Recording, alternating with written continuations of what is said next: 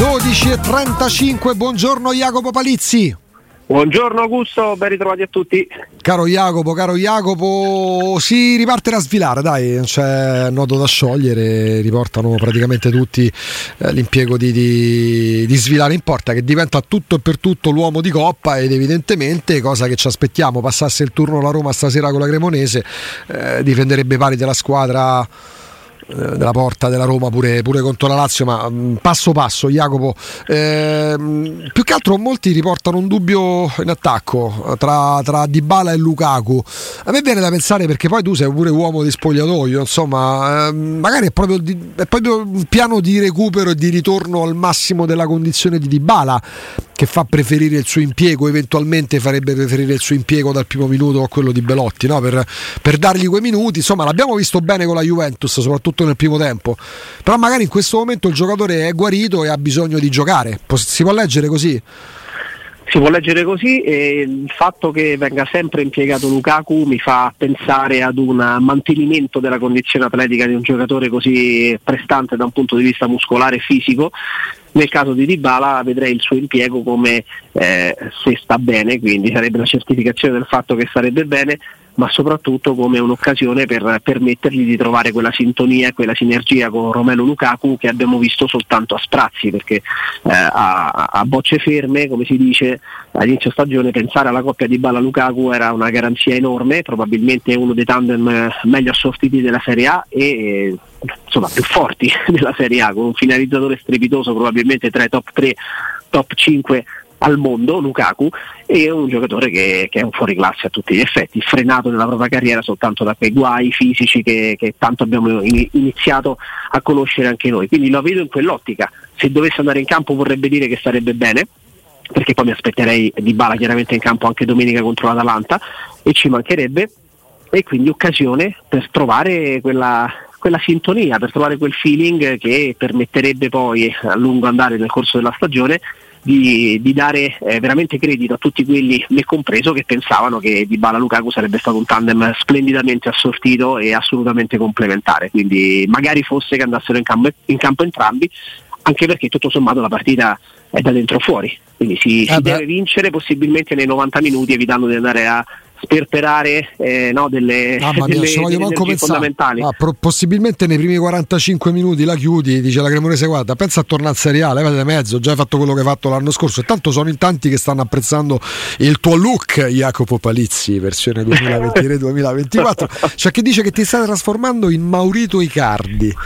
Ma eh, guarda, diciamo che sta scemando via questa, questo, questo sì. ciuffo biondo, o meglio bianco, perché poi insomma durante l'estate... Questo platinum! Più... Eh, bravo, più, più, guarda, sono stato platino quest'estate stile Sebastian Fre, insomma, ecco. tanto per fare un riferimento calcistico. Esattamente. Volevo togliermi questo sfizio. Diciamo che si è tolto lo sfizio per aver ricevuto finalmente dal suo istituto di credito la carta di credito eh, Platinum. Eh, beh, è ovvio, eh, esatto, doveva, far pandanco, doveva, far pandanco, la zazzera sostanzialmente. Sì, sì. Poi esatto. tanti chiaramente, poi Jacopo, Jacopo parliamo da, da, una vita eh, a 180 gradi di calcio, e, ma poi ovviamente un occhio di riguardo per i portieri. Eh, molti io ammetto di non sapere neanche se esiste quindi te lo riporto così come parlano molto bene di Marin, portiere della Fiorentina Primavera. So che tu sei andato a scandagliare dei, dei, dei, dei, campioncini in erba nelle terre del nord settentrionali qualche giorno fa. Ti dicono di buttare un occhio pure su questo Marin della Fiorentina come portiere. Allora, no, non, ma, non, mancherò, non mancherò, anche se appunto come, come sai ho, ho, adocchiato qualcuno di, di, interessante in quel di Zingogna, perché insomma si può dire, sono stato a fare un corso ecco l'aggiornamento per allenatori dei portieri con, uh, con l'Atalanta e, e, quindi società con cui siamo affiliati con, con la società per cui, eh, per cui faccio questo, questo, di lavoro e, ed è stato veramente interessante vedere dei ragazzi poter parlare con chi ha scoperto alcuni giocatori di, tra i più forti che ci sono ora in prima squadra. insomma tu parlavi di Carne Secchi quando Carne Secchi ancora non si sapeva se sarebbe maschio o femmina prima che nascesse praticamente.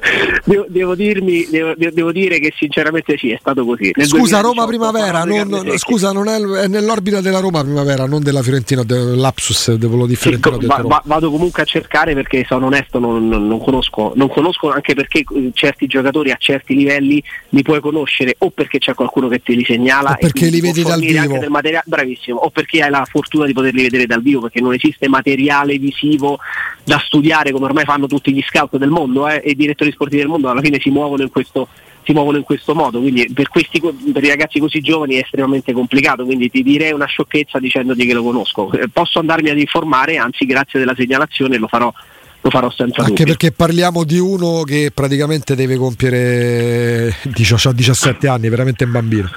Beh, è un bambino, quindi è molto molto complicato avere, avere un'idea se non lo vedi sostanzialmente. Brasiliano, nazionalità italiana, eh, insomma, bello armadio, 1,90 m comunque. Sì, sì, sì, Beh, ma ormai la struttura dei portieri moderni, o, o, meglio che viene richiesta ai portieri, ai portieri moderni è quella lì. Ma eh. dici una cosa, perché prima stavamo rivangando, anche perché per parlare da Roma dei Coppa Italia devi tornare minimo al 2008 per non arrivare agli anni 80. Eh, sì. La Coppa Italia 79-80 è targata Franco Tancredi che, era un metro e set- che è 1,76 m. Oggi una cosa del genere non sarebbe più possibile. Non è assolutamente possibile, ma eh, a parte c'è stata una, una crescita fisiologica proprio a livello no, eh, eh, biologico, c'è stata una, una crescita e un'aspettativa eh, potenziale di crescita fisica diversa rispetto a quella che c'era 20, 30 anni, 40 anni fa. Ma al di là di questo viene fatta anche un, ormai una selezione proprio in virtù di questa evoluzione eh, estremamente eh, ferrea e, e, feroce se vogliamo sotto certi punti di vista. Eh, si prende il portiere, il ragazzo anche molto strutturato da un punto di vista fisico seppur sgraziato, sgraziatissimo sotto il profilo tecnico e, e la, la, considerazione da fare è questo è grosso, Madre Natura gli ha dato dei mezzi fisico-atletici importanti, proviamo a lavorare sulla tecnica, male che va rimane comunque grosso e ho fatto un tentativo su un giocatore che ha un potenziale, tu puoi essere tecnicissimo, bravo a fare ogni cosa che ti viene richiesta, a spingere con la gamba giusta, a muoverti, a correre nella porta nella maniera corretta, ma se Madre Natura ti ha dato 1,75 m, 1,80 m di altezza nel calcio moderno non verrai mai selezionato, non potrai mai fare carriera, questa purtroppo è la verità.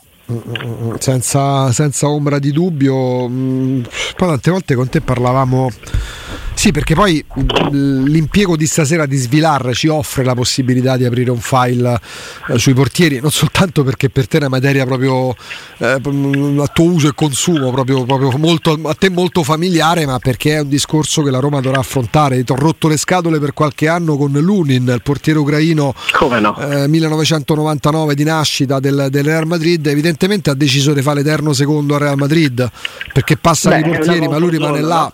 Insomma, è arrivato quasi a 20 25 anni, se hai giocato 10 partite in 5 anni, probabilmente nessuno ti dà una chance di rimetterti in discussione, anche se per periodo si era mosso, però da grande promessa è diventato un eterno secondo praticamente.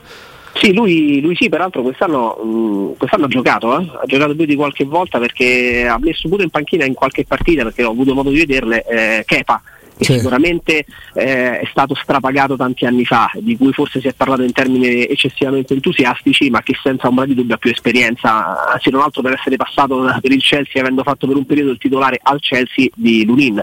Invece quest'anno più di, più di una volta Lunin ha messo in panchina Kepa, quindi mm, si dice ma non è un luogo comune, una diceria, un credo popolare che i portieri maturino tardi e che per il fatto che hanno una carriera... C'è il rischio ruggine no? però? Ma il rischio ruggine c'è eh, perché c'è, ti porto un esempio straordinario di un grandissimo portiere di cui non faccio il nome, che ho avuto modo di frequentare per un periodo sì. abbastanza lungo, che, che, mi raccontò che dopo sei mesi che aveva smesso di giocare a calcio andò a fare una partita di beneficenza, eh. un portiere fortissimo eh, che ha, fatto, ha vinto veramente tutto quello che si può vincere. Posso immaginare puoi immaginarlo e, mi, e, mi, e, mi, raccontò guarda Jacopo eh, entrai dentro la porta per fare il riscaldamento dopo sei mesi soltanto che avevo smesso di giocare a calcio mi sono guardato intorno e ho detto ma io per 25 anni ho fatto il portiere quindi il rischio ruggine c'è eh, perché poi le dimensioni, le misure sono, sono fondamentali. Comunque sì, Lunin quest'anno ne ha fatte sette di presenze, sono tante con Real Madrid. Eh? È stato scelto al posto di Courtois, è stato scelto eh, no, eh, mandando Kepa in panchina, io credevo che le gerarchie fossero diverse, invece, invece poi ha giocato lui. Eh, però ecco, per tornare a bomba su Svilar, ecco. Eh, io ho sempre creduto nelle potenzialità di questo portiere Eh, mi dispiacerebbe se arrivati adesso al punto degli spareggi eh, fosse relegato in panchina, in, parliamo chiaramente di, di, Europa League, mi fa piacere che vada in campo oggi e mi dispiacerebbe passasse la Roma, speriamo, chiaro, che, che venisse fatta un'altra scelta più avanti, mm, sarebbe se no in, in, linea con quello che faceva la Roma spallettiana, come ricorderai, giocava Curci fino agli ottavi, fino sì, ai quarti sì, di finale, sì. poi dalle semifinali che era doppio match andata e ritorno, ritornava Doni e spesso ci diceva anche bene perché si è vinto eh, un paio di Coppe Italia e eh, abbiamo portato a casa.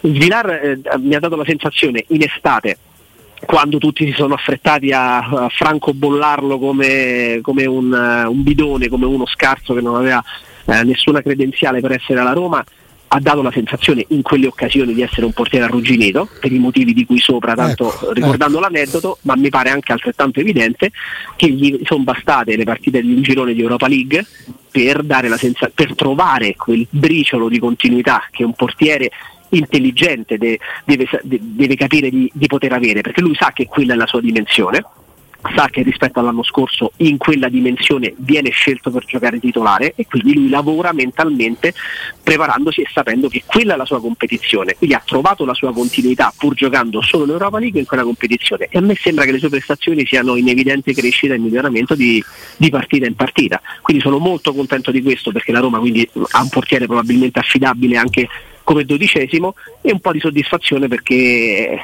perché ne parlammo insieme diversi tu, anni fa. Tu la prima volta eh, penso fossero almeno 5-6 anni fa, yeah? Eravamo, guarda, se lo possiamo dire, eravamo a 56 Come Roma, no? ero, ero, ospite a 56 Roma del programma che, che conducevi eh, su Teleroma 56 e insomma facevamo, ci divertiamo a fare insieme anche le schede no, di possibili, no? No? possibili uh, giovani eh, eh, potenziali del, de, degli anni successivi come, eh, come, appunto, come prospettiva, come prospetti e, e lui che era in procinto di lì a poco tra, di, di trasferirsi dallo Standard Liegi al Benfica era uno tra questi qua. A me sembra un portiere, un buon portiere, molto coraggioso, eh, che fa delle cose fatte bene, che viene criticato anche quando non dovrebbe. Ricordo un'uscita strepitosa fatta in Europa League in cui ok rischia di, di, di, commettere fallo sull'avversario ma non lo commette perché prende il pallone e lo manda in calcio d'angolo salva, salvando il risultato all'ultimo minuto e il primo commento fatto da, da, da, molti fu eh, mamma mia ma quanto se l'è rischiata questo ci ha rischiato di farci prendere un rigore quello non è rischia coraggio? ma quello è coraggio, quella è capacità di, di, calcolare bene il tempo dell'intervento e quindi io non lo guardo come mamma mia abbiamo rischiato di, a causa sua di subire un rigore e di compromettere il risultato. Il mio commento è ammazza che grande uscita che ha fatto questo, ci ha salvato il risultato. Quella è la chiave di lettura che dovresti avere in una situazione del genere. Poi, per carità, ognuno ognuno ha il suo punto di vista, ma eh, io l'ho vista subito in quel modo. Ho, ho detto ammazza che uscita che ecco, ha fatto, ecco. che grande uscita che ha fatto. Ecco, ehm, poi chiaramente la testa va, oddio, non dovrebbe andarci visto, visto poi l'andamento in Coppa Italia dell'anno scorso. Stasera c'è Roma Cremonese, domenica c'è, c'è Roma Atalanta, è chiaro che poi la testa va là. Eh, vabbè, in porta ci sarà lui Patricio, ma neanche dobbiamo dirlo. Eh, che cos'è un'ultima spiaggia per la Roma in chiave Champions, portandoci avanti col lavoro? Se non è l'ultima spiaggia poco ci manca. Eh, purtroppo il calendario non ci ha aiutati molto eh, perché nel momento topico in cui probabilmente hai bisogno di, eh, di, di grattare qualche, qualche, punto, di rosicchiare qualche punto alle avversarie, hai per carità il rovescio della medaglia, hai la chance di farlo perché incontri in rapida successione tante di queste squadre e quindi hai la possibilità di, eh, affrontando il Milan nel 14 eccetera, eh, rapida successione Juventus, Atalanta e Milan, hai la possibilità e eh, stai avendo la chance di poter togliere direttamente a loro quei punti.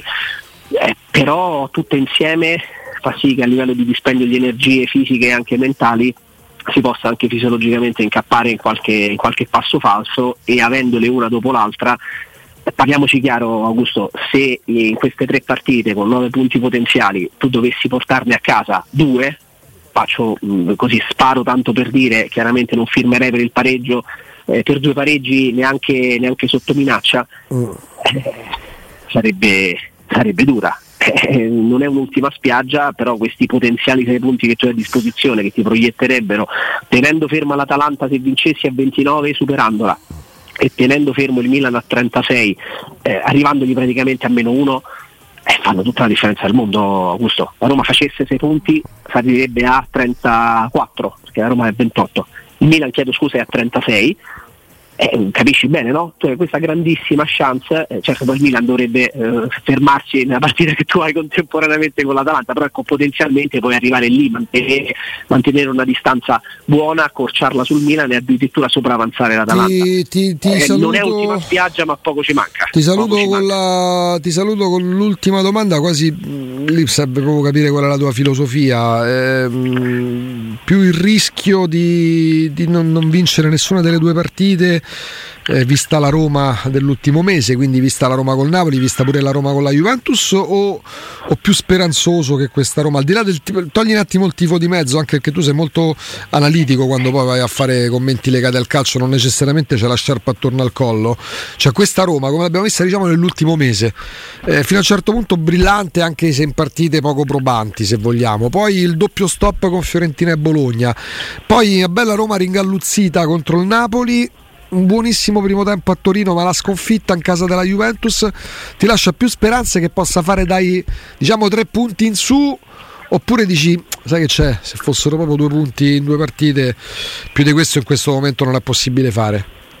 Uh, no, non, non, la penso così, è perché la Roma che ho visto contro la Juventus non era una squadra che meritava di, di perdere nella maniera più assoluta, non era una partita che la Roma meritava di, di terminare con zero punti in tasca eh, L'Atalanta di questa stagione non mi sembra irresistibile, così come non mi sembra irresistibile il Milan. Quindi è chiaro che la Roma non ci dà una sensazione di poter dare una grossa continuità di rendimento, forse proprio in virtù di quel famoso discorso che l'identità di gioco e di espressione fluida di gioco manca. E quindi quella là ti, da, ti darebbe una garanzia, tu dici vedi gioca, giochiamo bene e quindi ce l'andiamo a giocare con tutti. La Roma è alterna eh, da questo punto di vista, fa delle cose molto buone, fa delle partite anche importanti sotto l'espressione del gioco e ne fa tante altre oggettivamente bruttarelle.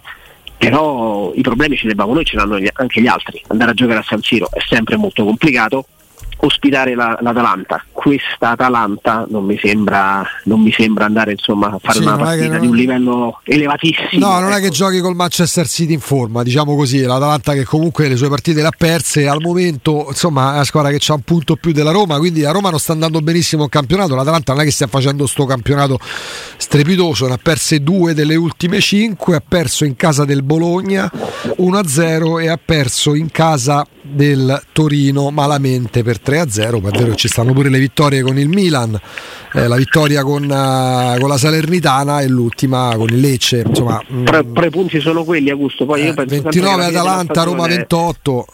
Io penso sempre che alla fine della stagione, se tu i punti li fai con tutte le medie piccole e poi ne vai a perdere anche molti con le grandi, eh, poco conta. Io non voglio necessariamente tornare a fare questi esempi brillanti, ma la Roma dello scudetto della stagione 2000-2001 eh, con le grandi, con l'Inter, con il Milan e con la Juventus. Vi ricordate quello che fece tra andata e ritorno? Eh, la grande differenza, il grande ago della bilancia fu vincerle praticamente tutte, dalla quarta quinta posizione, dalla quarta quinta squadra in giù alla diciottesima, perché era campionato a 18 squadre. La Roma le vinse praticamente tutte, la differenza la fece quello lì.